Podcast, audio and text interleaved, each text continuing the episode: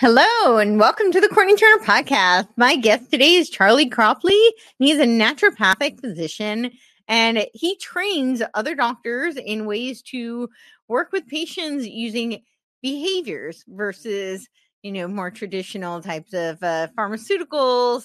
And uh, yeah, so we're going to learn about the different uh, behavior uh, patterns and uh, modalities that help the body to prime the body to heal itself. So, without further ado, how are you doing today? Um, in this moment, I am really happy to be here. I'm relaxed. Uh, I'm energized. I'm great. Awesome. Well, those sound awesome. like good things. Yeah.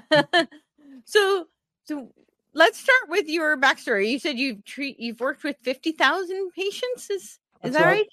yeah. Right. So, tell me a little bit about the journey as a what first of all what made you choose to go into natu- naturopathy versus uh, medical um, mm-hmm. i actually looked into getting my uh, naturopathic uh, uh degree and uh, mm-hmm. then 2020 hit and then i moved here and actually it's illegal to have a naturopathic license in tennessee there's apparently two states um, i can't remember i think the other one might be in the carolinas but um, yeah so which i found yeah very interesting. So, yeah, when I I practice in Boulder, Colorado, and mm-hmm. I um, I came here in 1979, so I've been here uh, going on. You know, I'm on the better side of 45 years here, and uh, how I how I chose to be a naturopathic doctor to try and do the short version was is this I was ski bumming in Aspen in 1969,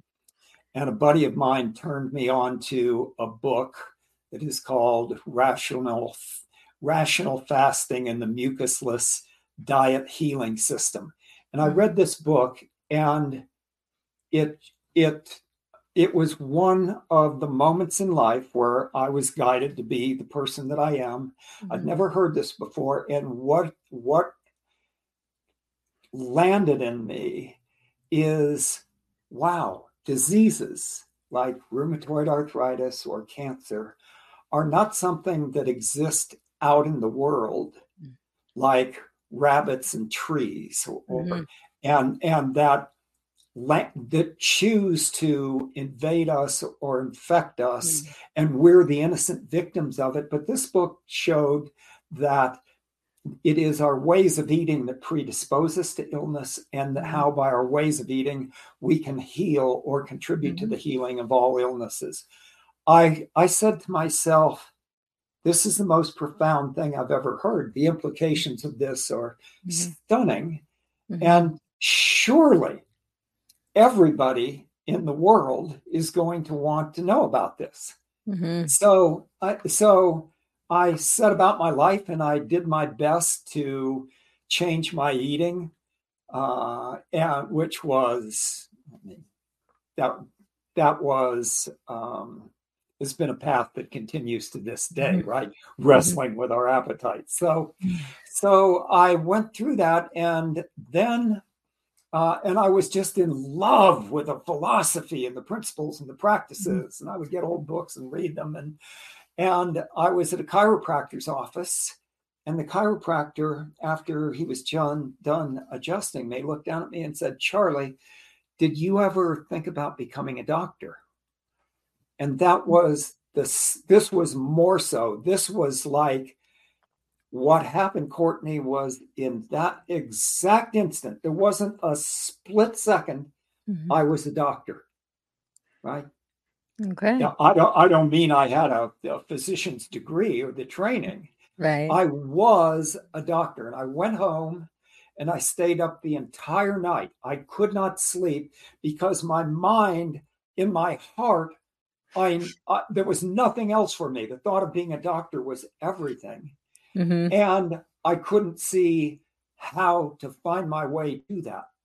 So I stayed up all night, all night and uh, uh, yeah, I'll tell you this. So I went down mm-hmm. to the pier at 3:30 in the morning. We lived by the ocean. I went down to the pier at 3:30 in the morning, and I remember standing on the end of the San Clemente Pier, holding my arms out like this and praying. I said, My Lord, my God, you make me a doctor, and I promise you, I will teach this wisdom. Mm-hmm. That, that's and so I began. Then I went on and I went, I don't want to be a medical doctor for sure. I'd never naturopathic medicine was unknown. And again, by another series of miracles, I was led to naturopathic college, went to that, and so on. So that's how I became a doctor. And then when I came to Colorado in 79, like you were describing of Tennessee and North Carolina, if it was, mm-hmm. Carolina, mm-hmm. Those are not licensed, right? Mm-hmm. And it was the same way in Colorado. So, mm-hmm. uh, so well, in I Tennessee, uh, it's illegal to have a naturopathic license. So it's, it's not that the license is not available; it's actually illegal to. How to can it be? How can it be illegal? That doesn't make sense. Like, if I go to Tennessee, am I going to get jailed because I have a license? If you practice, oh. yeah. If practice, yeah. yeah. So, so really, under that banner, yeah. Yeah. So they so, they they get around it from what I've heard people say that they uh uh this because I I mean I don't know that much about the details of it. I really should look into yeah. it. Um but what I've heard from people who are in the field is that they get around it through things like functional medicine or like uh, functional nutrition. They so they practice sure. more holistic practices, but it's sure. not a naturopathic. Yeah. Well, this is interesting. My evolution is will be very relevant to our um, discussion here. So right here on the we ha- I'm so sorry right here I just want to make it says Tennessee Code yeah. Title 63 Profession of the Healing Arts 63 6 205 and A it says current as of January 1st 2020 updated by, by the staff and it says A it is unlawful for any person to practice naturopathy in this state. Yeah. And then B is naturopathy means nature, cure, or health by natural methods, and as in is defined uh, as and is defined as the mm-hmm. prevention, mm-hmm. diagnosis, and treatment of human injuries, ailments, disease by the use of such physical forces as air, light, water, vibration, heat, electricity, hydrotherapy, psychotherapy, dietetics, or massage, and the administration of botanical and biological drugs. Yeah. Uh, yeah. yeah. Then it goes on. Yeah. That's, um, uh, I'll just leave it. Yeah. sure. the, uh, yeah, that would, that would outlaw so many things sure or so many things you know putting mm-hmm. a cool washcloth on a on a feverish forehead could be hydrotherapy and therefore defined as naturopathy and so on mm-hmm. so um, so in the when I began, when I began, there was if if a hundred people, a thousand people were to ask me what I do, and I say I'm a naturopathic physician, mm-hmm. every single one would go, "What's that?" Mm-hmm. Nobody, nobody had heard of naturopathic medicine, and anything. Uh, chiropractors were suspect. DOs hardly existed much at that time, mm-hmm. and uh, and it, there just was medicine, and everything else was you know acupuncture was like you know kind of woo woo and definitely not real medicine at all. Mm-hmm. So uh, there was that. There was nobody. Herbs were non-existent, right? You mm-hmm. could get, there was no place you would go buy herbs. There was no mm-hmm. place to buy homeopathic remedies. There was supplements. There were only a few, very few supplement mm-hmm. manufacturers, producers in existence. And so we had our own pharmacies because mm-hmm. of the few that were available. We would buy homeopathics, herbs, supplements, and have them in our own um, pharmacies. Mm-hmm. So, so with this, the the the public consciousness, if you would, and the board of medical examiners was highly suspicious of mm-hmm. quackery and people purporting to do to be doctors right. who you know who were not licensed as medical doctors so i right. went through various times where the board came to me and investigated me, and I went through some real trying times. Mm-hmm. Now, now today, if we look if we look around in the world today, for uh, a naturopathic doctor, you can see that there are now. When I graduated, there were really seven states where naturopathic medicine was licensed. Mm-hmm. There was one college, there was one college, you'll love this, Courtenay, mm-hmm. that existed in the entire United States. I think there's only two now. No, there's well, New Me- there's one in New Mexico, eh, and they have a, a branch in San Diego. Um, and I don't know. And there's Arizona, Oregon, Washington. Arizona. Oh, or, and, Oregon. Yeah, that's right. Yeah, okay. and and one in in Montreal, and I think there's I don't know if Boucher College in uh, Vancouver in British Columbia has closed or not. So, he, so there really are only like four in the United States. Yeah, maybe so. Maybe yeah. so. And I think the, it, uh, I, I think it's four states, but I actually think there's only two or three schools. I think those schools have different branches, but I could be wrong on that. Yeah. Yeah. Yeah. Um, yeah. That's that's right. Yeah. There are. Mm-hmm. Okay. Um, so the so. oh, I didn't were, know there was one in Chicago. Okay. I'm not sure that that's still open. Yeah, it's right here. There's Bastyr University, San Diego, and Bastyr, yeah. uh, Washington. That was what I was thinking yeah. of. Then there's the National yeah. University of Health Sciences, Chicago. I didn't know that one. National mm-hmm. University of Natural Medicine in Portland, Oregon, and then there's Sonora University in Arizona. So yeah, I graduated in Oregon. Uh, and so, saying at the time, there was one school, it was that one, it's changed its name. Most of them have changed their names. Mm-hmm. And, you know, it, when I entered as a first year student, do you know what the graduating class was? How, what, how large the graduating class was? 10. Two. Two. Whoa. Okay. Two. Two. Two. Right? Naturopathic medicine was all but dead, right? Mm-hmm. Clearly, yeah. all but dead. The year that I began, 85 students descended on the college oh. and wanted to be naturopathic doctors. Mm-hmm. And they didn't know what to do with us, but that was that was kind of the first wave and we we came in and literally built the school around us as we went mm-hmm. through it.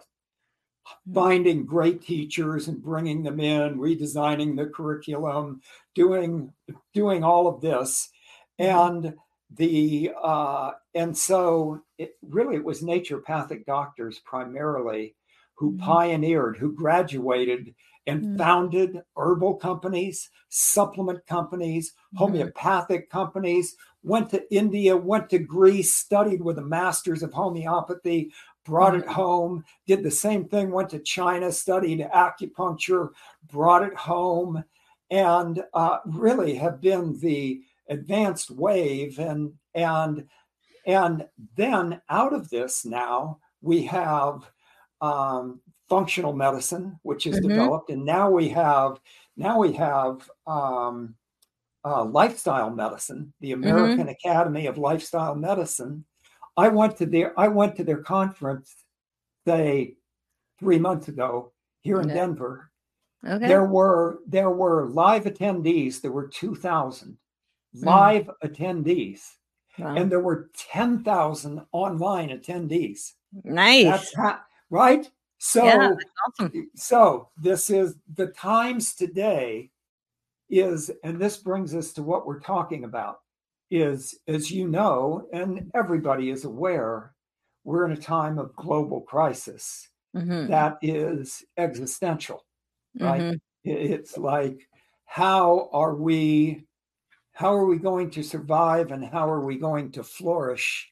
Mm-hmm. Is is at the forefront, absolutely, of, uh, of our lives, and there is this awakening, this mm-hmm. renaissance mm-hmm. that is occurring, as I've just described, just in the field of medicine, right? Mm-hmm. Just a yeah. glimpse of it, right? And it is also occurring in I love it in journalism, right? Mm-hmm. In yeah. the in the create in the fight for free speech and and freedom from censorship.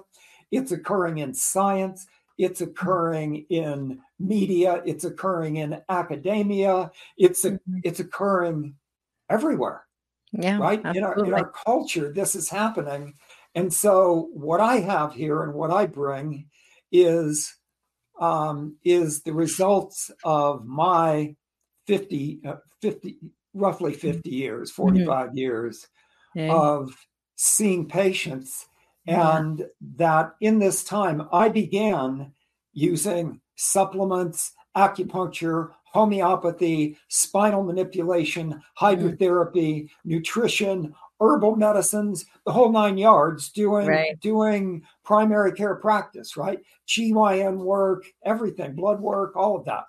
Yeah. And over the years, I have let go of all the therapies.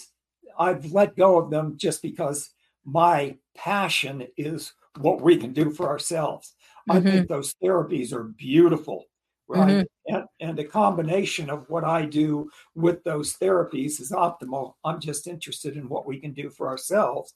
And mm-hmm. so I've not used any medicines in a good 25 years now. Mm-hmm. And it's interesting because you tell me if it's this way for you. When I say I don't use any any medicines at all and work with people, what does that evoke in you? What what arises in you? I think that's amazing. I mean, how great would it be if you can heal without being dependent upon some external substance that you have to take constantly? Right. I mean, right? that sounds yes. awesome. Yeah. Yes, it is totally awesome. Um, does, and that also it... minimizes uh, any kind of negative uh, impact, right? Because whenever you take, if you take something that's external, there's, you know, if it's a synthetic, the chances that there will be some sort of side effect is almost a 100% of some sort. You know, some have more That's than right. others. That's um, right. But uh, yeah, so you'll have some sort of, uh, and then also they often uh, contraindicate. I mean, even even vitamins can have contraindications with other, um, sure. you know, depending on fat soluble, water soluble, and what else you're taking, and yeah, so it, uh, it, it makes it definitely simplifies things and it increases the chance for optimization. I would think so. Do you find yourself wondering how how it comes about or if it's or how powerful it is mm-hmm. compared to medicine and the use of mm-hmm. medicines mm-hmm. and supplements do you find yourself wondering that supplements if do versus- you find yourself wondering if my using no medicines uh-huh. right is yeah. is like that would be oh okay if you want some coaching on how to get in better shape or something you could go do that but right. you, you wouldn't come to me if you had cancer right or right, you right. wouldn't come to me if you right because it, it i and i'm asking you uh-huh. if if you have any thoughts that way because I, I think that most people don't understand and feel like well gosh if you're not given medicine like what are you going to do? No, i think there's a lot of i mean the people i do think the body has an innate design to heal. It wants to be in a state of homeostatic state that is optimal um, yeah. and i think that in the right environment that the body will heal itself and you know optimize itself so no i think it's entirely possible i i yeah. think that it's not always it, it's not always uh, ideal for people you know some people uh, don't have either uh the time the the resources the oh you know well so they said. yeah well so said. everybody have, uh, you have to weigh out all of your. Circumstances your preferences your priorities your yeah so people yeah. make choices based upon that but no i think it's absolutely possible absolutely i mean there's yeah. so many people who you take cancer um and i mean i i can't legally say that anybody can be cured or treated or anything like that um, but we've seen examples of people who have made lifestyle changes and seem to be, uh, you know, they're they're behaving and feeling as if they don't have cancer. So, so I mean, it's mm-hmm. certainly there's possibility. Yeah. Yeah. Yeah. Okay. Thank you. So, um, so here's here's here's what I do with people. I my I explain to people that we could say that there's various causes of disease. Mm-hmm. There can be genetic causes and environmental causes and infectious causes and various causes. And what I, my specialty is, is focusing on the behavioral causes of disease. Mm-hmm. So, mm-hmm. how do we create disease and how do we heal disease mm-hmm. by our ways of eating, right? Mm-hmm. By by our movement, which mm-hmm. includes our workouts. It also mm-hmm. includes it includes resting and sleeping. And how do we create sickness by mm-hmm. the ways that we think and mm-hmm. the ways that and the quality of our emotion Right. And how does our satisfaction or lack thereof in our relationships mm. create sickness in us? Those are the four areas. That's what we're going to look at. Okay. So it, it each of those, each of those is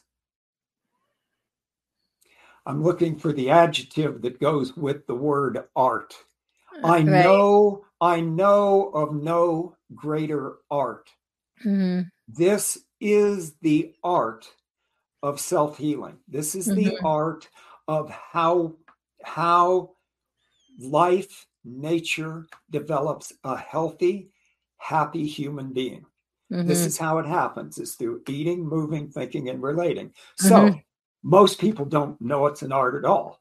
And, right. and uh, now a lot of people today are engaged with their eating.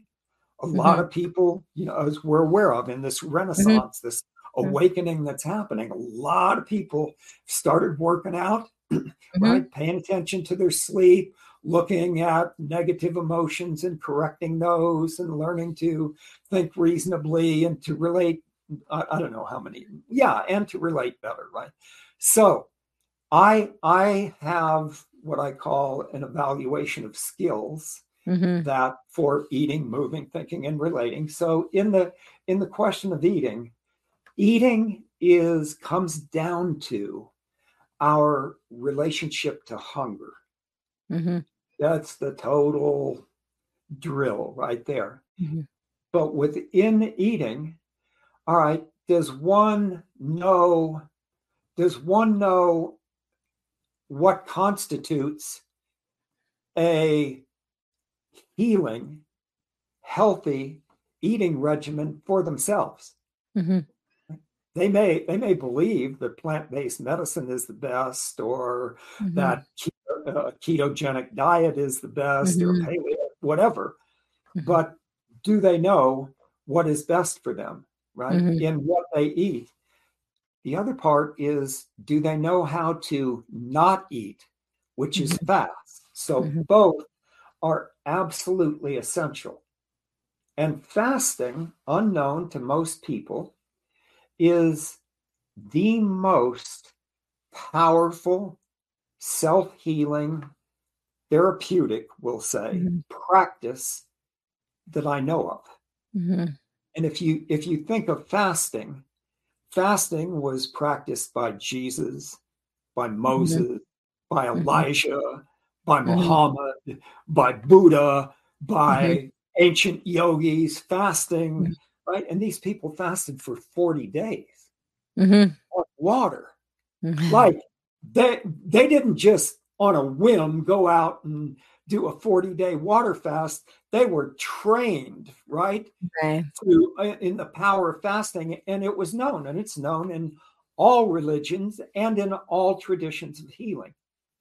Further, so there's a saying the disease, it's a German proverb, the disease that fasting cannot cure, cannot be cured. Hmm. That's right. And now, in the use of fasting, this sound, uh, it, uh, I'm, we're getting a snapshot of the power of it, but the power of it in acute illnesses. Mm-hmm. When one has a fever, mm-hmm. again, mm-hmm. Hippocrates says if you feed a fever, you will have to starve a cold. Mm-hmm. Now, a fever is systemic inflammation. Fever, fire, inflammation is the primal and singular healing mechanism of the body. Mm-hmm. Imagine if we could take a child before they understand fire, who doesn't have an understanding of fire. If there's a fire, they they they could either burn the house down or or allow uh, do something that makes the fire go completely out and the whole house becomes cold right because they mm-hmm. don't understand it if we don't understand the fire of the body and this mm-hmm. is simple it sounds like oh my god you know that's mm-hmm. weird it's mm-hmm. not right you we we every injury splitter in the finger a pimple on the face a sprained joint every injury the body rushes blood to it and and there's a fire there that heals this it's the healing mechanism mm-hmm. if we don't know how to heal a fever mm-hmm. it's like fundamental to all inflammations mm-hmm. a sore throat is a fever in the throat a sinusitis everything that ends in itis means inflammation of or or fever of is what's taking place there so every arthritis, hepatitis, nephritis, dermatitis, cystitis, all the itises, they're all fires. If we don't know how to do that, then we do not we don't know how to heal the body. Now, so here's the point. If what we do is with any medicine whatsoever, but certainly with conventional medicines, if, if what we do is to put out the fire, how does the body heal? The answer is it cannot heal, right? Mm-hmm. And if you put it out, if a person doesn't know that by eating when they have a fever, thinking they need to eat to keep up their strength, it's the exact mm-hmm. opposite. The mm-hmm. exact mm-hmm. opposite. If they think that, how are they to get well? Mm. And if we can't heal Here's another point that this ties in with. We get fevers, we get sore throats, we get sinusitis because what's happening is the whole body, to make it simple, is encumbered with poisons, poisons mm-hmm. that cause inflammation. The body cannot keep up with that level of poisoning. So it it chooses an avenue, let's say the throat or the sinuses, through which it's going to eliminate these poisons. Mm. The body has avenues of elimination. Right? Sure. The whole respiratory tract, right? Mm-hmm. Our sinuses, our throat, our lungs, we're eliminating through that. Through our skin, we're constantly breathing, eliminating. The same way through our bowels and through our urine. When the body gets sick, it intensifies the elimination through one or multiple of these routes. Right. So that look at what it's doing. It's sneezing out, coughing up, getting rid of stuff. It's sweating it out with a fever. It's passing it out through the bowel with a diarrhea or eliminating it through a stinging urine. If we stop that, then those where do those poisons go?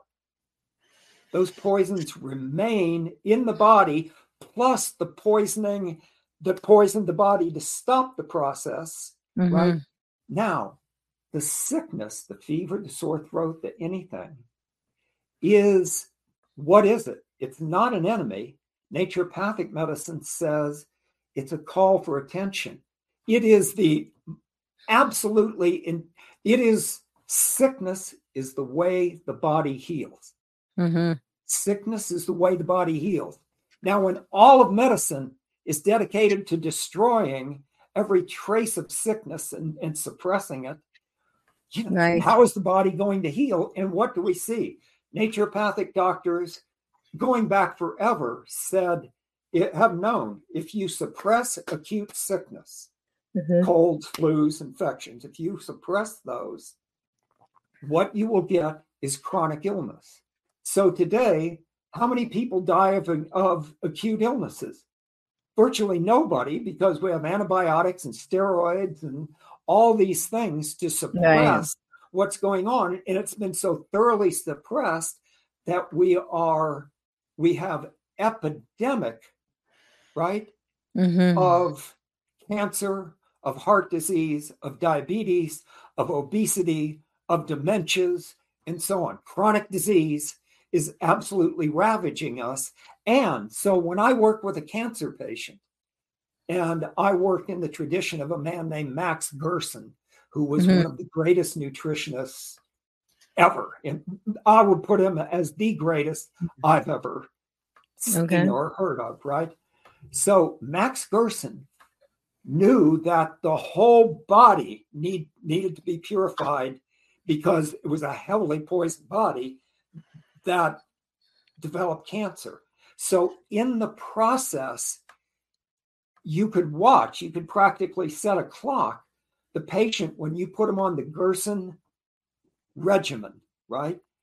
What's going to happen is they are going to go through a healing crisis. A healing crisis is the is the body develops a fever, perhaps a cough, perhaps a diarrhea, painful aching joints. And how come it does that? Because the body is going from this poisoned state through nourishing it well enough with the Gerson regimen, it gains the strength to fight again.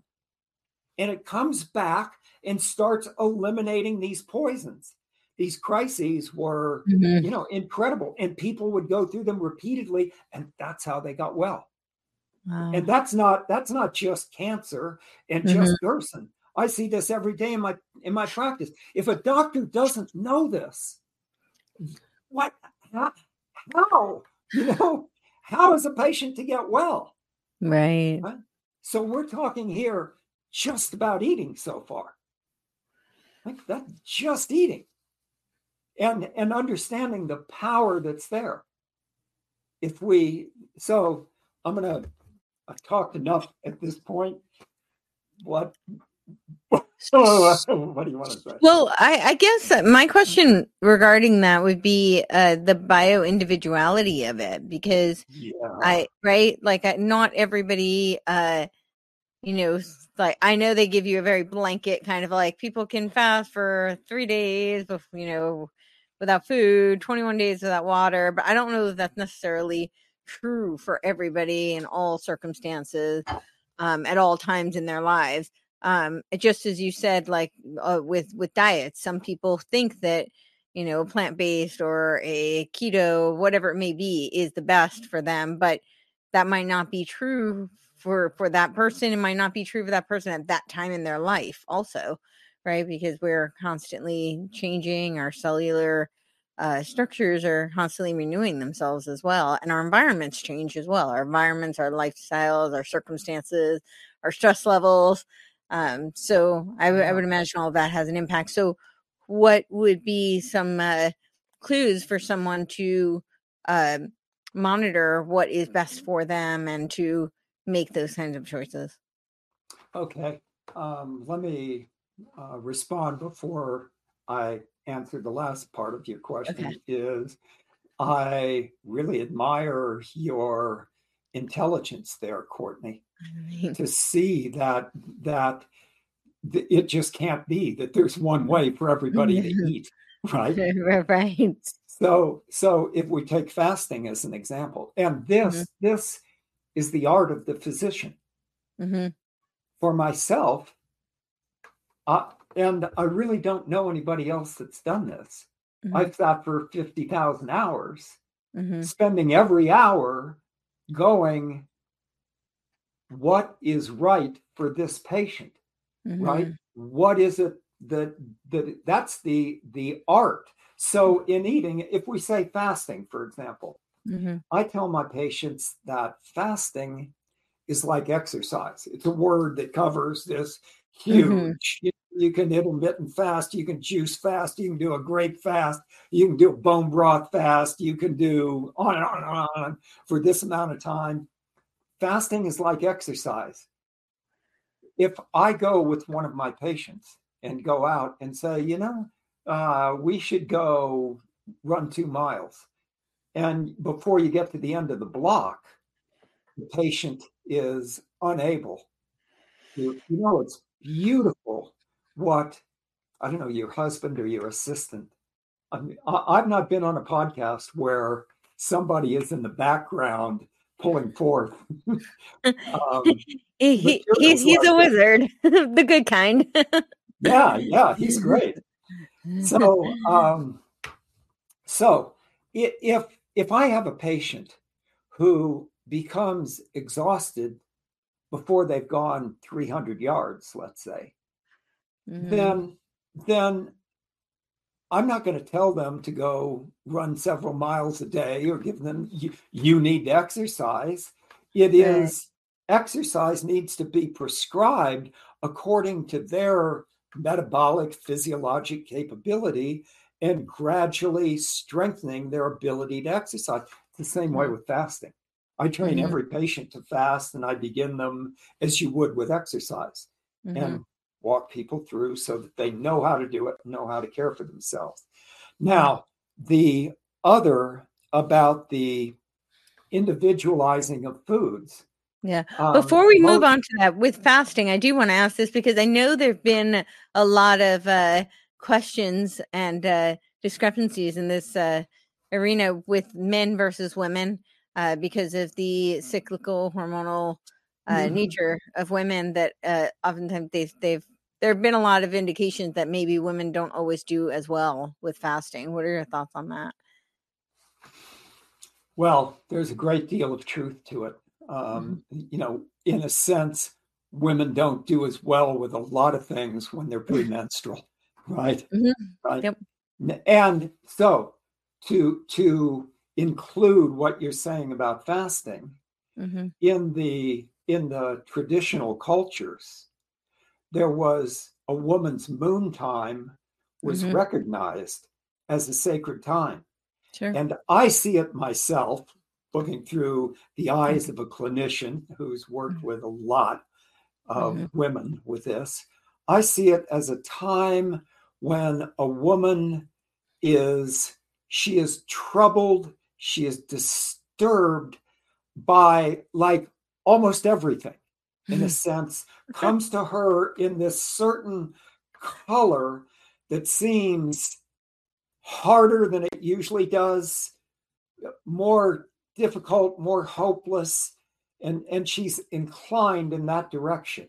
Now, I believe, and what I see as we follow this, mm-hmm. is that is that a woman, this is a time that she's being spoken to and being given a sensitivity that she doesn't normally experience during the other times mm-hmm. of her of her cycle and and that if she is allowed if, if her life is scheduled and arranged so that during that time she really is freed up to give her attention and to listen to what am I feeling about my husband?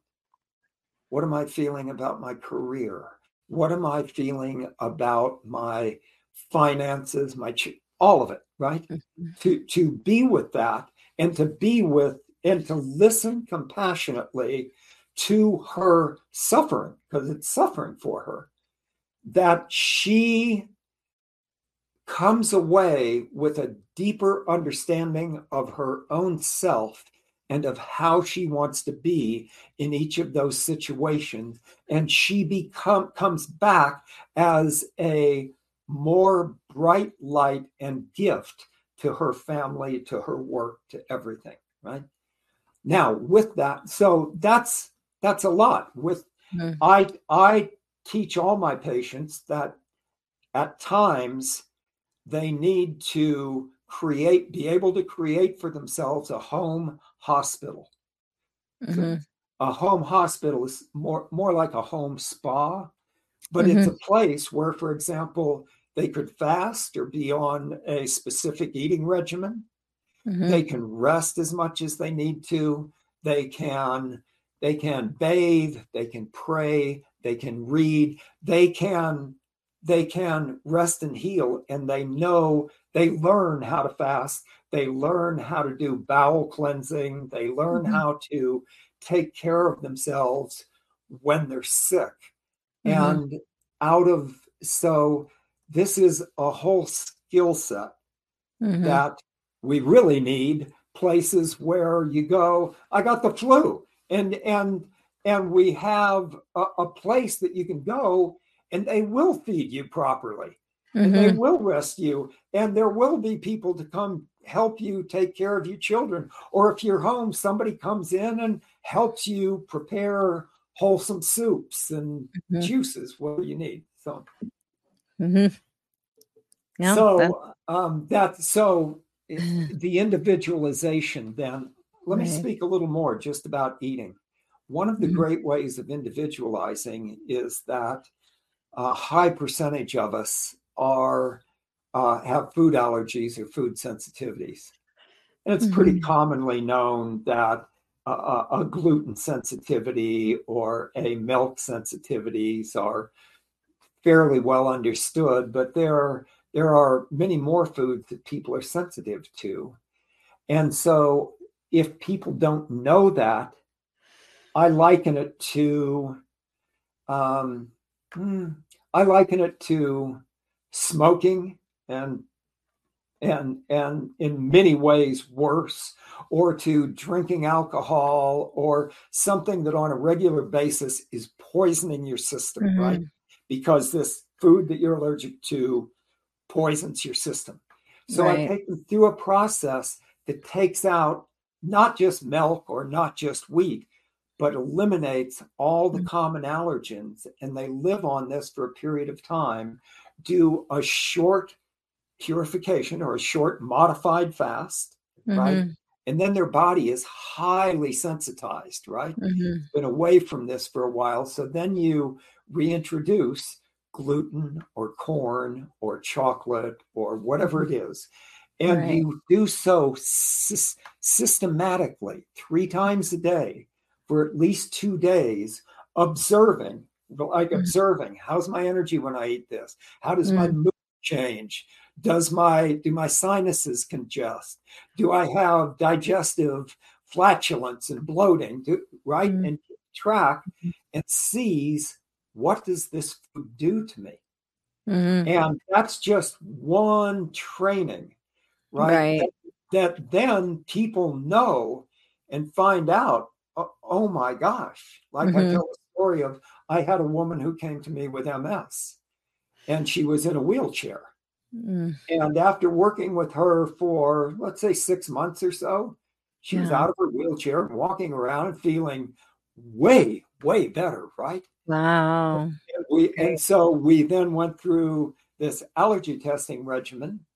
And uh, no, she said we had been through that and she she she felt so much better on the allergy testing regimen she didn't want to test anything. Like i don't mm-hmm. care if i'm allergic to wheat or not I, am good not eating it. I feel so good here right? Right. So then she decides one morning she's going to eat the breakfast that she always used to eat mm-hmm. that she loves. It was something like cornflakes with milk and whatever else she had with it mm-hmm. right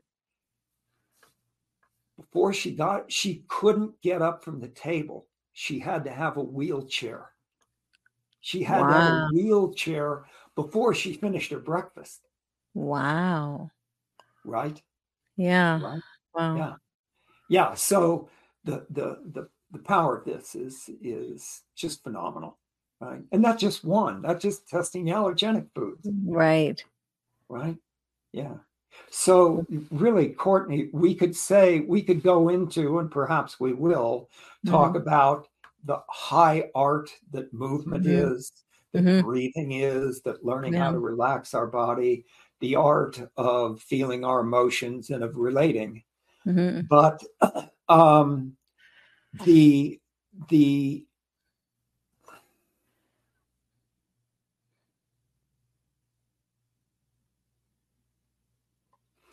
the the point is is that with eating is that we're all bound by habit. Mm-hmm. And we're relating to hunger. And as the art goes on, like learning the art of dancing or painting or anything, it mm-hmm. becomes ever more sophisticated, ever more refined. And right. the art is always one of relating to hunger and relating to cravings. And mm-hmm. so in all our life, right? Like if if what we're learning to do, which again can sound trite, is mm-hmm. the art of posturing, right? Mm-hmm. Is how to be graceful and relaxed and poised. And we're practicing that art all the time. We want to, you know, we want to go back to whatever we usually do. Right. And and learning to stay awake in the with that constant pull back towards our old habits mm-hmm. is really what the art is and the question comes how do we master ourselves mm-hmm. how do we master isn't it yep. it's the it's the fundamental question mm-hmm. so so in mastering ourselves the I'll, I'll put it to you I, I ask my question this question often of my patients what is your strategy for mastering behavior whatever you're addicted to or crave or, mm-hmm. or getting yourself to do what you know is beneficial to you right and mm-hmm. and can't get yourself to do so do you are you able to think of how, how do you bring about um, changing deeply seated habits in your life mm-hmm. Well, it depends. I mean, it depends on what they are. Um, but usually it's through like a, you know, it, it, a lot of it has. I mean, some of it requires discipline. Some of it also requires kind of like structure. Um, so uh, I'll give you an example. I I'm a very horrible nail biter. I've bitten my nails like my whole life. Um, so I gave myself like I would wean myself. so I allowed myself to only bite my thumbnails. so I wouldn't allow myself to bite the rest of the nails. So I didn't like, you know, just say, okay, I'm never going to, and then I punish myself, you know. This all sounds very silly now that I'm sharing this publicly. No, it doesn't sound too, of course. but, uh, I have these conversations all the time. Sound intriguing to me. I I've now gotten to where I really I have one thumbnail um, and e- that one, I seem to actually be able to let it grow until it is usually right around that time of month where um, oftentimes it becomes much more challenging for me. But all the other nails, like, so for me, I've been on this planet for several decades now. And uh, for me to have nails is like really, really amazing. So, yeah, they're they're kind of a mess right now. I need to get them done. But the fact that I so I actually had them cut last week, um, like like chopped, which was, you know, just congratulations crazy for me congratulations to have them cut versus uh just chewing them off so i mean that's an example but there's many things i mean i'm movement is something really uh I'm very, very passionate about. Um, you know, as an athlete most of my life, I actually used to do speeches around uh, movement as a metaphor for life. And I would talk about uh, physical training and how it's a great teacher to help you overcome adversity in other areas of life. Uh, so, I mean, certainly, you know, you from your background could talk about the physiological, cognitive, uh, emotional benefits of, uh, you know, we have countless. It would take me years to go through all the studies. We we know how beneficial it is for all of those things. Uh, but I really talked about it much more philosophically. I personally, I don't know how much you know about my story, but I was born with several uh, challenges, physiological challenges from birth. I'm blind to one eye. I'm hearing impaired bilaterally. I actually learned how to speak by reading lips. I didn't get hearing aids. I was almost six years old. I had heart surgery when I was a year old. I was born with hypotonic limbs and fine graphic motor impairment, stunted growth they told my mom the best she could hope was to find a nice institution for me to spend my life. And I am very convinced. I know there were a lot of things that went into, uh, you know, overcoming and uh, those challenges, and certainly, you know, healing to the best of my ability. And I, I do attribute, you know, my, my mom and my grandfather were really instrumental, but I, I attribute a lot of it also to movement uh, I found gymnastics at a very young age. And uh, when I was actually an infant, because I had the hypotonia, we had a baby nurse who saw I had a very determined personality. So she would put toys just slightly outside of reach uh, in a wet sandbox. And uh, of course, the sandbox has resistance, and especially when it's wet. And this would force me to try and reach for these different toys. And that would create neuromuscular stimuli, which eventually did lead to hypertrophy. I was very fortunate. Um, but all this to say that, you know, I then found gymnastics because my my mom had this idea. My grandfather actually built it where they would build a beam for me. I wore a patch over my sighted eye every other day of my childhood. Um, and so I was essentially blind and deaf because I didn't have hearing aids yet, and I'm very significantly hearing impaired. So every other day, but they would have me walk on this beam, and if by the end of the week I completed it, regardless of whether I had the patch on or not, uh, then my reward would be that they would make this beam narrower and increase the challenge. Uh, so from a very young age, uh, when I was around four, I uh, went to a day camp and I saw a beam and I fell in love with gymnastics. But I bring all this up to say that, you know, so that's something that's a huge part of my life and my passion and I enjoy it. But, you know, my schedule as adults, you know, to fit that into your schedule is not it's not quite the same as when you're a child and you have like, you know, forced gymnastics practice and whatnot. Um, but so I, but it's something that's like really not negotiable for me now. Like I, I know how much it's, you know, for my mood, for my, like it sets me up for my whole day. So even when I don't feel like it, even when I'm really tired or, you know, that's like a habit. You build that pattern.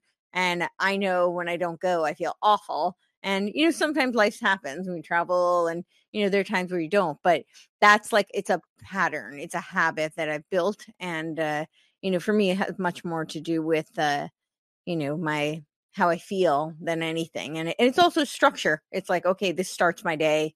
You know, sometimes we have to move it around a little bit, but for the most part, it's, it starts my day and sets me up for the day. And so I, there, there's two examples. They were very long winded. I apologize, but yeah no, very. I appreciated it very much. Yeah, mm-hmm. um, both with your nails and your movement, and mm-hmm. uh, what you what you do with movement is um, it is exemplifies, you know, a great student really. Mm-hmm. And, and, and of course, students come. It, it's one of the evaluations that uh, that a physician who works with lifestyle mm-hmm. needs to evaluate is what are the capabilities of this student. Mm-hmm. So it, I used to think, Courtenay, mm-hmm. that uh, that when I began my practice, I thought if I can figure out what is the uh, correct diet for this person, right, that will heal their mm-hmm. arthritis, I'm an all star. I mean, that then she's going to get well. Right. But it was, you know, took very little time to realize that my knowing what will be curative is about this. It, it's essential and insufficient. Mm-hmm. Meaning, meaning the person can't do that. They're completely incapable of doing that. Mm-hmm. Right? And so now with patients, I do what I call a preliminary prognosis. I say, this is this is this is the condition of your body, right? Mm-hmm. This is what's happening according to lab tests and metabolically and so on. Mm-hmm. And this is how this has been brought about through your eating, your movements, the use of your mm-hmm. mind, your relationships. And and this is the, these are the changes in each of those that will heal you, right? right? That is necessary for you to do in order to heal yourself. And we're going to work together for six months. And in six months, I'm going to uh, to be able to give you a much more accurate prognosis. At the mm-hmm. time, I may be saying to them, okay, with your MS, I believe that you will be able to bring about these level of, of improvement and so on. But mm-hmm. A, I don't know how their body is going to respond. And B, and equally, equally importantly, is I don't know what kind of student they are.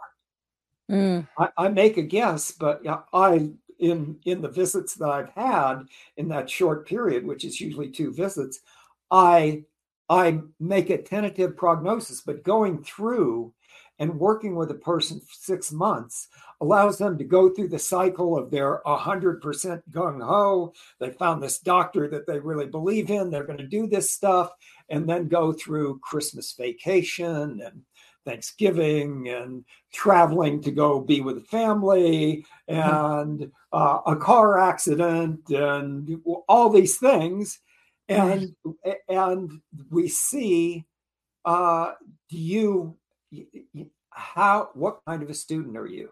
Do you mm-hmm. establish practices like you have in movement? Mm-hmm. Mm-hmm. Or do you end up going, you know, I haven't got time. I got to get the kids to school. I got to do this. I got to do that or whatever the reasons, but they're not mm-hmm. able to do it. So then we come back to what we were talking about the question of from whence comes self control. Mm-hmm. Right? It's the, it's called, I call it this, the sine qua non of mm-hmm. healing, that mm-hmm. without which healing will not happen. In mm-hmm. Buddhism, they call it the wish fulfilling gem mm-hmm. and the tree of miracles. I mean, how is that?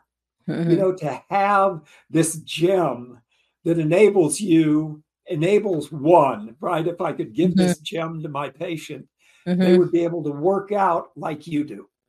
They would mm-hmm. have the love, the discipline, the, you know, it, it, it, it's the gem that brings them what will mm-hmm. heal them.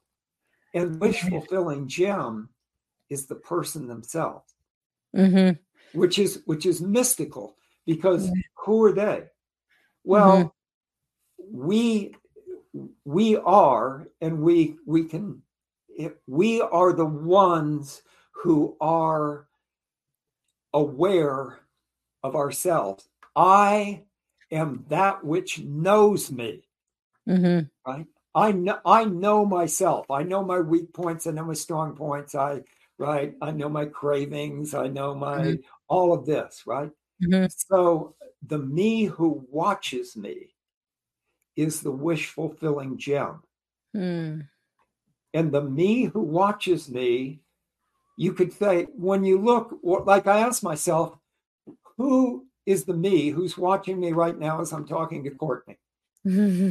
Right? I know I'm co- talking to Courtenay. In an in an hour from now, I'll be the me who's watching me eat dinner, right? Mm-hmm. Or uh, whatever, right? I'm aware. I'm, and human beings, we are the only creatures that are self aware, that are aware of ourselves. Mm-hmm.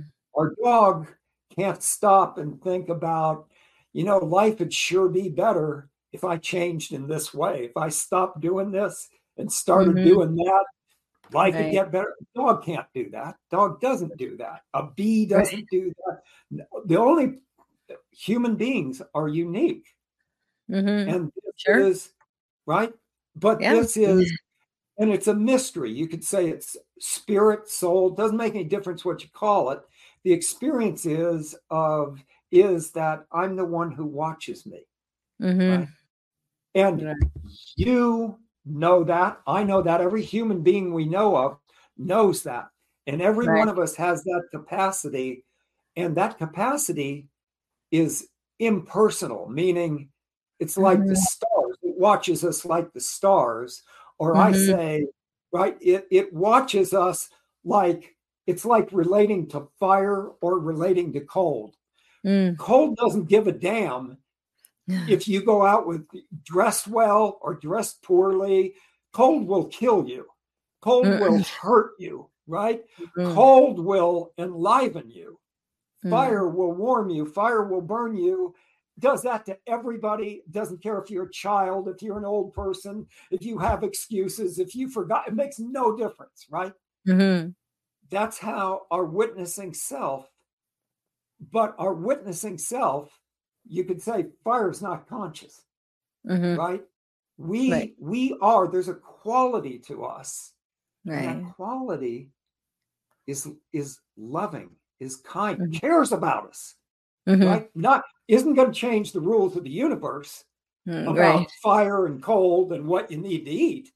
Mm-hmm. The you, rules of the universe remain the same, but the compassion is, and this is what is there for sick people and for people who can't make changes, who don't have self control, mm-hmm. is is we can watch ourselves and feel our own experience of suffering that we have to have type 2 diabetes and be obese because we can't stop eating sweets. Mm. We don't know how to do it. Right? And and and that can only be done in this present moment ever right it, it is a matter of being present with ourselves mm-hmm. not of not of scheming about the future when i'll do it different and of swearing i'll try harder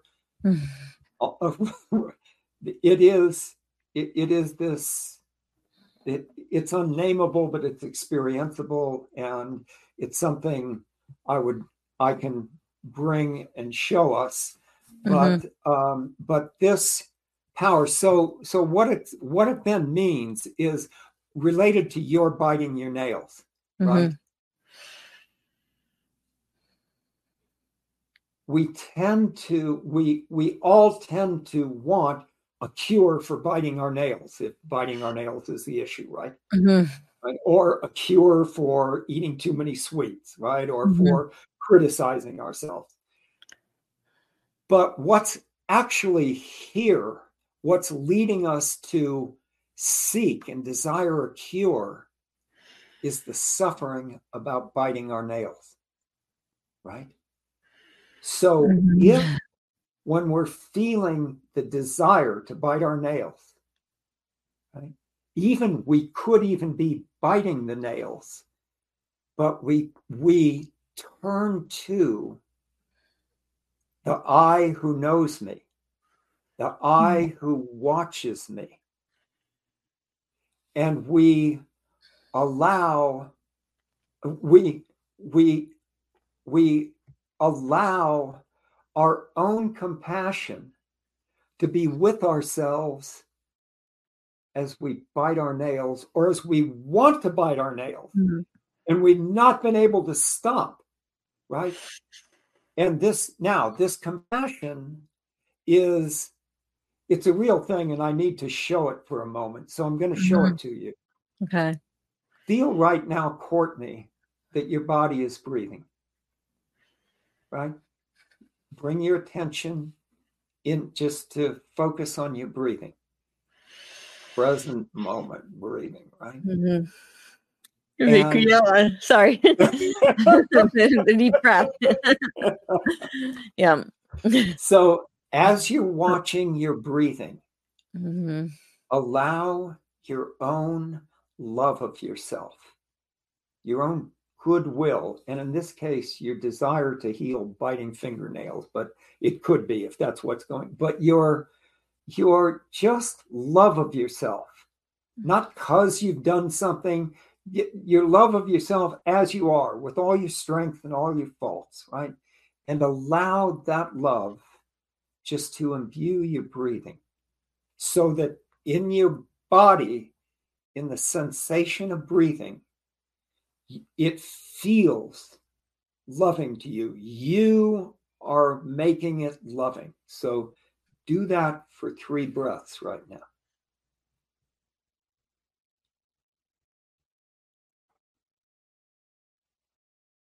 allowing those breaths to be your only three.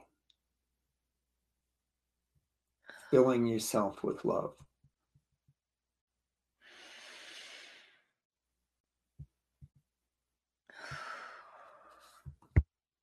Good. Now, in this moment,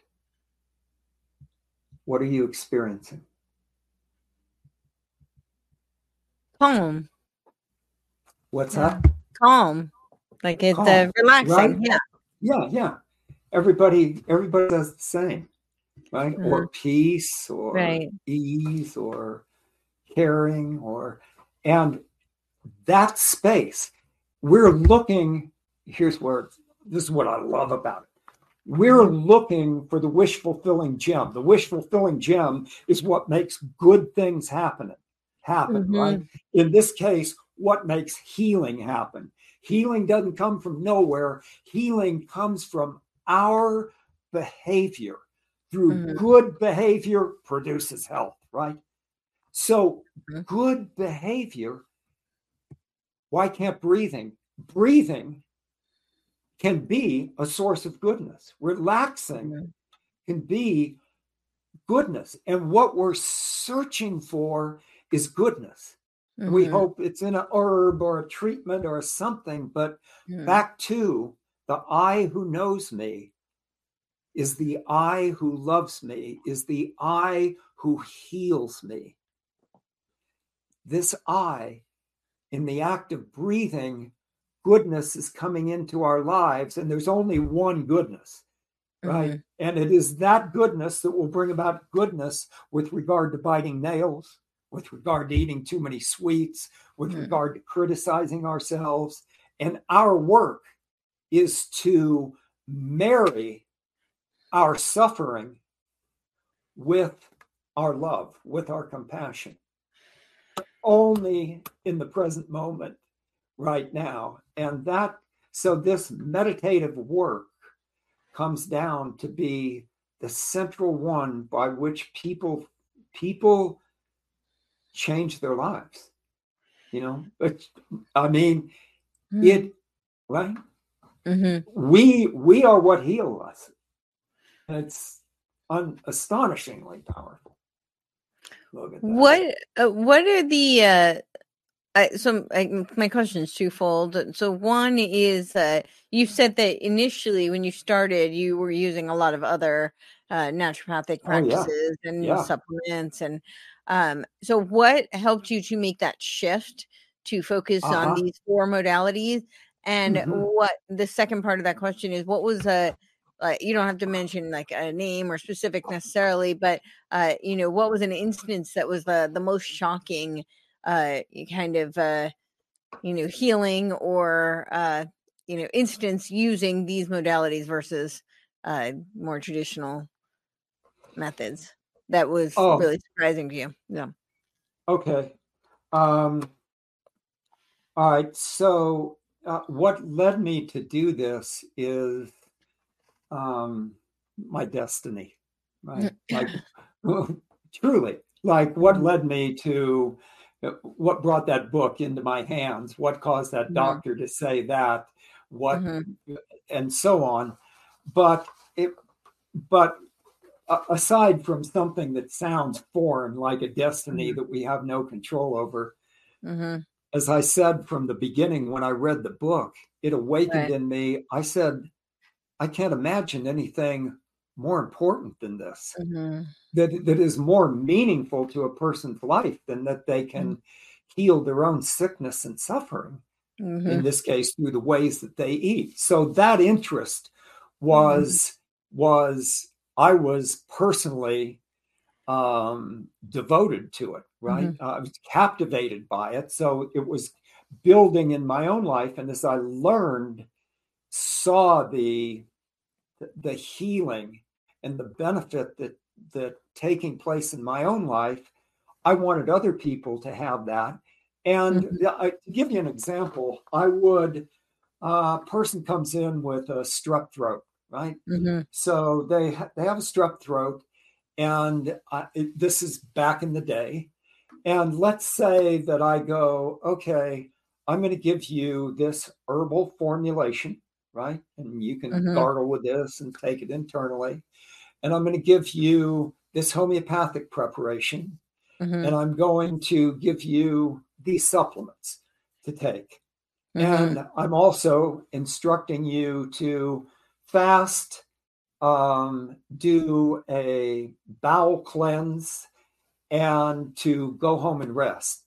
So mm-hmm. I I would I would watch this and go and I would ask myself if I um, I want to say because Arnold Ehret is coming up here, I don't I don't know that I've ever given anybody this book or hardly mm-hmm. mentioned his name other than this was the book that first came to me. Now, mm-hmm. I, I find this man, and through my life, while I've not studied him, the man that he was, his discipline, and the essence of his teachings, mm-hmm. I'm still in agreement with overall. Yeah. Mm-hmm. Um, all right. So, um, although he was a complete vegan, and as we were saying, I mm-hmm. choose how to feed people based on their individual metabolisms, not mm-hmm. because I'm devoted to Arnold Ehret which right, right, sure. but so so I would send this this patient home with this with the whole protocol that that I described, mm-hmm. and then I kept asking myself. I would say, I know, or or this person, I believe, I, what's essential here? I would ask, I go, look, if I send him home with the herbs, the homeopathic, and and so on, and I don't change their eating, and I don't have them rest, so just go back to work and take this, my results would be a fraction mm-hmm. of what I would get with if I included fasting and bowel cleansing mm-hmm. and rest with them, right? Right. So so then I began to go more and more and find out what happens as I if, if I drop down the supplements, hmm, mm-hmm. if I drop down the herbs, if I leave out the homeopathic, what happened is I gradually just became less interested in those. And I will say, in the hands of a skilled practitioner, both we need medicine. Mm-hmm. Everybody needs medicine, mm-hmm. not the guy who prescribes it and everybody needs training. Mm-hmm. Now, what it comes down to is you know this, and most people know this. There is there is probably nothing that is going to compare with changing our eating in healing. I'll put it up against any medicine you want any medicine you want for sustained for healing, chronic mm-hmm. disease, acute disease. The power of eating is the ancient saying food is your best medicine. Mm-hmm. So, so, um, you come down to it's like show me a pill that's going to equal what I can do with patients, what I can do with myself, what you can do with yourself. Show me a pill, any amount of supplements that you want that's going to equal eating a eating a good eating regimen. Mm-hmm. The results in your own body, unmistakable, no comparison whatsoever. Right? So why? I mean, with medicine, with this type of healing power available to us, in, in this case, how could we possibly ignore it? Mm-hmm. But I have a question for you about so you know there there's a lot of discussion about how the soil is very deficient and we yeah. you know the yeah. so our the nutrients are you know a fraction of what they once were. So you know of course it was uh, let food be thy medicine but oftentimes today it, you can't get a lot of what you know the nu- nutrients from the food just because even if you're eating organic and healthy um, whatever that may be for you uh, there's still a lot of nutrient deficiencies just as a result of the quality of the food that we have today um, that's right. so and that's, and that's, that's why people advocate for supplements but then a lot of people will say well but supplements can be harmful or a lot of them are synthetic or some people argue that there's no such thing as a uh, vitamins at all. So I've heard that as well. So yeah. uh-huh. mm-hmm. um, um, it's it's a great question, and as you say, most supplement companies, this is a that's a great picture. Mm, right. yeah, yeah. The land is toast. so, yes, but most supplement companies use that argument, and I have respect mm-hmm. for it. The, the depletion yeah. of soils and the amount of vitamins, minerals, phytonutrients, and so on that are in our foods is so depleted. Yes. Right? And the other one that goes hand in hand with it is the amount of environmental pollution. Oh yeah, that we too, sure. in our water, our air, on and on. So that mm-hmm. is that is um, that is a, a strong argument used by yeah. most supplement companies, and mm-hmm. I feel that it's sound. Now here's here's some of the differences. Okay. Um, one of them is this: is that food is not a combination of vitamins and minerals and fiber mm-hmm. and fatty acids and amino acids. It is not. So, okay. so do if, if we do a biochemical analysis of an apple, mm-hmm. and and we bring together all the vitamins, minerals, fiber, everything that we know exists in an apple. If I come back tomorrow, mm-hmm. is is this uh, nutritional scientist going to be able to show me an apple? The answer, is right? No. Oh, you mean if you took all of the components? That's right. Are they going to be able to oh. put them together and make an apple? Right. right? No, probably absolutely not. not. No, not just not probably. there is, it ain't never happened. It is. I'm going to say impossible for it to happen. Now, people would say, "Oh no, we're real close." Right now, I don't think it's impossible. We could we could construct an apple. It's like what that denies is the very core of naturopathic medicine and the core of healing is that there is what we in naturopathic medicine call vis medicatrix naturae, the healing power of nature or that which heals. There is a wisdom that draws together the components of an apple. And it doesn't just draw them together here in this room and mm-hmm. voila, an apple appears, right? Mm-hmm. It goes right. through the process of a seed, and a seed is insufficient, right? A seed requires soil, mm-hmm. requires mm-hmm. moisture, it requires temperature, it requires all the biome that's in the soil, all the insects, everything, and, and seasons of the year and everything in order to bring forth an apple. Mm-hmm. Right. And that's now within that process, we can influence the health of apples. Absolutely, which goes back to the argument of our soils are depleted. Well, how did they get depleted? Right. And it leads us to find the way of building apples, which is which has to do with a reverence for life, for mm-hmm. a wisdom that is greater than ours, and mm-hmm. seeing our body like an apple mm-hmm. as being produced by something, an intelligence that is, eh, you know, we can only, it's beyond. It's it's that which heals, right? right. And that which heals is the same I who knows me, that watches over me. It is mm-hmm. a mystery to my mind. Our mind doesn't know who we are. We can look at our mind being confused and trying to figure out who we are. Mm-hmm. Right. Mm-hmm. And and so this wisdom then is that wisdom used depleted soils and everything else to bring about an apple, but an apple is an apple is a living miracle.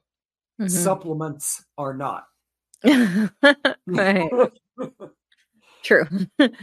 so, so, you know mm-hmm. that's yeah. Right. But the, the, that is the argument that is made. So do you think that there's a any validity to it? Do you think that there's that yes. even uh, yeah. Yes, I definitely do. There are supplement companies that are uh, that are uh, you know dedicated and and understand this and there are sub there are supplement companies that um, uh, it would be like taking a human being and uh, doing the same process. Here is mm-hmm. the analysis of basically here's powdered bones, right? And here's mm-hmm. whatever, here's blood and here, all this. And will we get a human being out of it? No, we won't get a human being. You can't put it back mm-hmm. together. Right. But but so that's one. But there are supplement companies also that say we recognize that food is beyond our ability to understand it. Mm-hmm. And in mm-hmm. our handling of foods, we use temperatures and amount of air and processing that preserves the sacred relationships that are here mm-hmm. in food.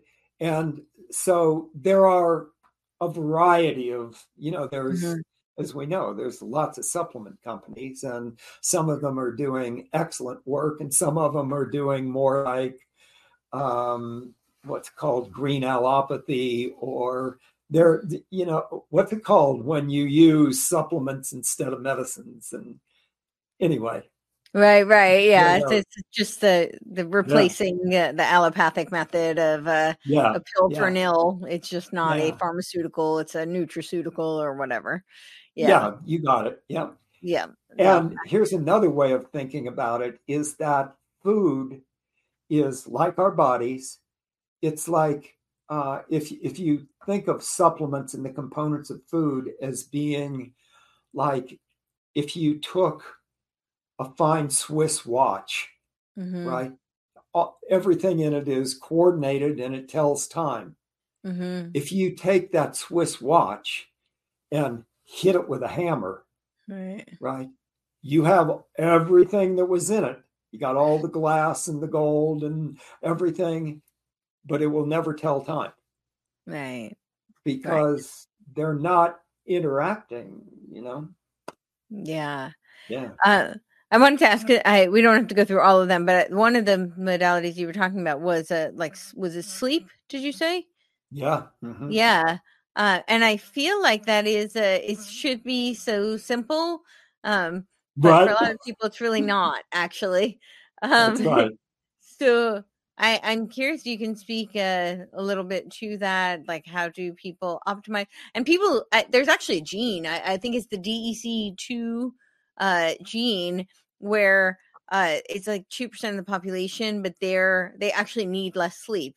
By less sleep, I don't mean like two hours a night, but they're I think they tend to be able to optimize on six hours, which is much less than the majority mm-hmm. of the population, which is like a closer to an eight hour um, schedule. And obviously, mm-hmm. it's you know varies for individuals. I'm not giving like an exact number, but this was a, a study that was done on range, and it seems there is a gene, and there are two different ones. Um, but they're uh, they had determined that there are people who actually do need like yeah it is the dec2 gene okay good i remembered um hmm. and mm. so i but even with even people who need less sleep it's still like quality of sleep there's uh, you know, I, I did a research on dream analysis in high school, so you know, I'm very versed in like the different stages of sleep, and of course, REM is not something that everybody gets uh, an optimal amount of, and for some people, That's it's right. like some people it's like no problem. They they pass out. They they are very efficient. They get great deep sleep, great REM, great latency, and then for other people, even people who are not necessarily insomniacs, but they just don't get great quality of sleep. So I think our lifestyle, you know, being on the screens, the light, the artificial, you know, environment, being inside with these fake lights and not getting natural sunlight, obviously all these things that are an impact. But I'm wondering if you can speak to it because I think it's something a lot of people struggle with. Yes. Um, I rate when when I'm working with a patient that um, let's just say has insomnia, right, or that cannot lost their ability to sleep. Mm-hmm. Uh, I I consider it uh, the most detrimental single symptom that I know of mm-hmm. to their mm-hmm. health. When right. one loses their ability to sleep, have you have you been through? Well, you've certainly had sleepless nights, right? Sure, sure, sure, right, and and I know of nothing that's more detrimental to my functioning mm. than not having enough sleep. Right. For me, here's how it is. And this is pretty much true across the board. First of all, is that I am apprehensive. My anxiety is escalated enormously. Mm-hmm. Yes. And right? That's true. And what else is elevated is my irritability.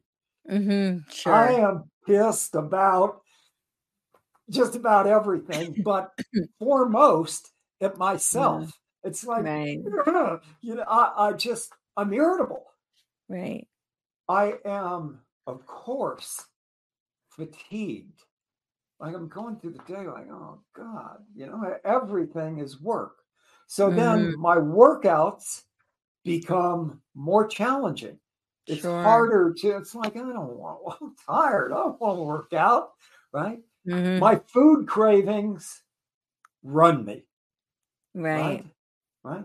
And in interactions with other people, I'm as irritable and as anxious and as self concerned and locked in my own.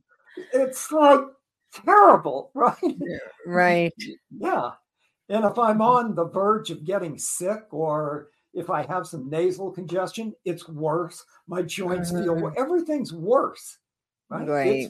So that's that's the situation. I don't know of anything you can do. I mean, sure, you could go out and get drunk, like really drunk, and it, uh, but I don't know if it would be as bad. I'm not sure.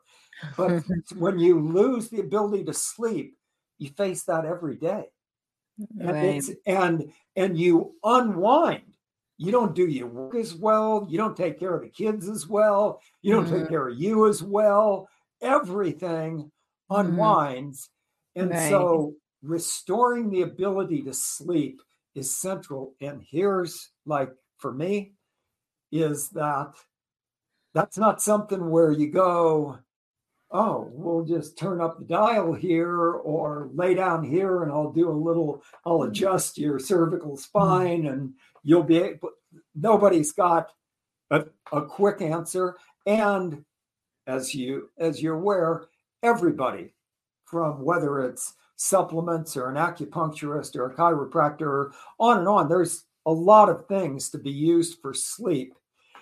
And for me, um, you know, it's it's a big topic, Courtenay. it, it, it's very individualized. Some sure. people, you know, improving their eating makes a huge difference. Working mm-hmm. with their sleep hygiene. In in the in, in the end,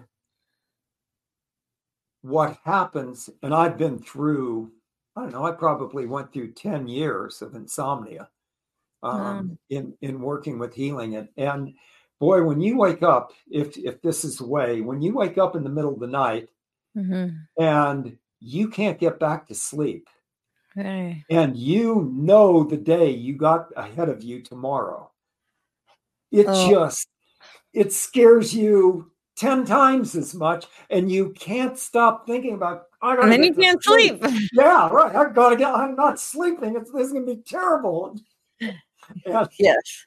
So uh, that, that's not good. that is where that's an example again of the whole focus goes on how do I get to sleep?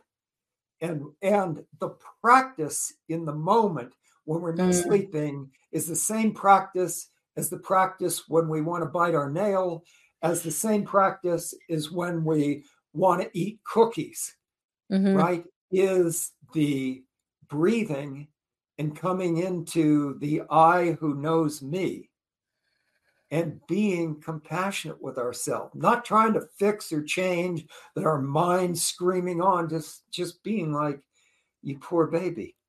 I'm mm. with you. Feel feel my love and don't just think about it, feel it in this breath. Right. right? Let yourself relax, right? Be calm. And that goodness, you know, is that's us who heals us. That's us healing us. That can yeah. only happen in the present moment. Yeah. Yeah. yeah. Well, we, yeah. we we all need a little more present moment time. I think this day and age where we're going uh, a thousand miles an hour. So yeah, yeah so true, huh? oh. sure. Yeah. Well, How, thank you. What? Uh, I does do we feel complete or I yeah uh, do you have anything else you would like to add? If you do please do and uh, of course tell everybody where they can find you and yeah. Very good. Um yes you can find me on my website which is up here with it which is um charleycropley.com will get you to my website. And what I would mention is that all that I've said uh, is uh, perhaps my greatest passion or equal to my pa- passion for working with patients is that of passing on this wisdom to doctors. Yeah, can you I I know we we didn't get to cover too much of that, but I would love to know like how do doctors respond to this? Especially like uh, do you work mostly with the naturopathic physicians or do you work with all types of doctors and i'm very con- uh, curious how uh, more mainstream you know medical doctors respond to this type of work. so uh, um at, exactly as you might expect which is which is if, if you take the average doctor who hasn't mm-hmm. thought of these matters right right and they have it, this might even be quackery to them. Mm-hmm. Although, if not quackery, it's they don't have any interest in it, right? Those are not those are not my clients. Right. And but there is the renaissance, the awakening that's happening, mm-hmm. as we talked about, and sure. those doctors are super interested in it, right? Yeah. And they be and you know Courtenay, it comes back to I believe I don't know the statistic on this, but but the the amount of suicides among doctors, I believe, is one of the highest in in all professions, sure. and the level of burnout is uh, is just enormous, and and doctors then want to yeah. Mm-hmm. Thank you. Mm-hmm. So, so doctors are dying in this system. They don't. Doctors don't get to be doctors. Mm. If I if I say myself, yeah, the I, etymological I, root of the word doctor actually means to teach, teacher. So they're teach, supposed to be teaching. Their, yeah. Yes. Yes. The so the, a doctor throughout history until this corporate takeover of medicine. Mm-hmm. Yeah, occurred, the Rockefeller right? takeover with the Flexner report in 1910. Yeah, you got it. Up mm-hmm. till now, where so now it used to be a doctor was completely self-employed and notoriously yeah. terrible businessmen, right? right, right. because they care, they just love their art. So, mm-hmm. so doctors would a doctor how long would a doctor take with a patient the answer is as long as it took to be with that patient to figure right. out what's going on with them and to sure. you know prescribe or do whatever you do now right. doctors today doctors today are told right if you work for uh, a large healthcare provider which almost all doctors do you're told for example, you need to see 20 patients in a day, which tracks out to be 15 minutes per patient. And you're also told how to, you're, you're told what forms you have to fill out, right? So we now right. have, you know, medical records that have mm-hmm. to be filled out the way the bureaucrats tell you to take the notes and fill oh, it yeah. out. And then and now that everything's you, digitized, it's like a million times worse. But yeah. oh, it's just it, it's just yeah, it's just yeah. destroying doctors. And so then you are told you decide mm, this person may have MS. Let me, you know, raise inflammatory markers and do this and do that. And and I'm sorry, though those tests, we're not going to pay for those tests. You can't run those tests. Mm. Oh, okay. So then the diagnosis you make is this is what you need to do. You have to give them prednisone. Mm-hmm. Yeah, but I, I don't, you know, I don't, you're, you're, t- if you give them something else, it's like, no, that's mm-hmm. not warranted here. So the doctor has all their decisions take place within a framework that has been contrived by a bureaucrat who knows nothing about medicine. Right, right. By people whose motive is what? Profit. Right. Profit. You cannot mm-hmm. commodify health. And you take a physician and turn him into a bureaucrat, an employee mm-hmm. that's and and you cut off the very thing you go to a doctor for is I want your judgment. Mm-hmm. You understand something here. You are trained to understand sickness, the causes of sickness, and the treatment of sickness. And that's not something that you can figure out in a computer. Never, mm. any more than you can build an apple through a computer. Right? right. Although they're trying, they're oh, printing yeah. 3D everything. Oh, yeah, right. Here we are with GMO crops. Yep, right? exactly. And the plan to, you know, we're gonna, we're going to do everything this way. This is yeah. the this is the insanity of our times.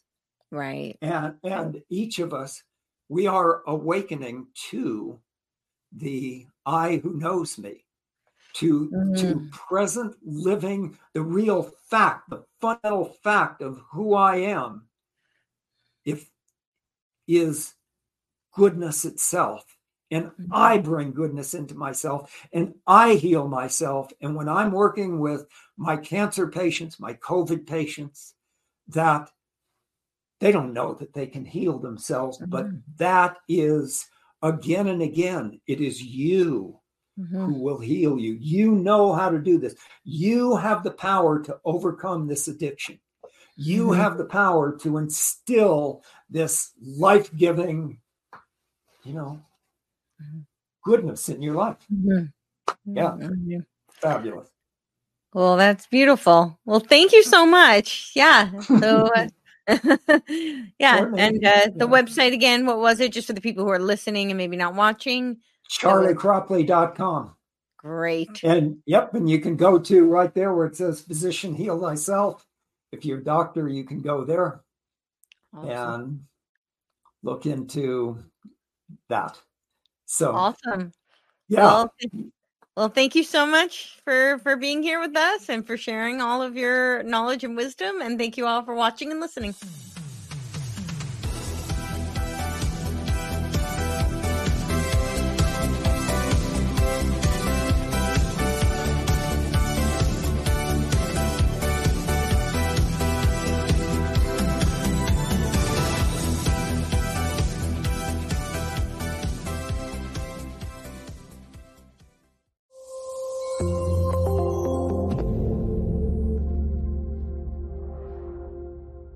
This podcast is a part of the C Suite Radio Network. For more top business podcasts, visit c-suiteradio.com.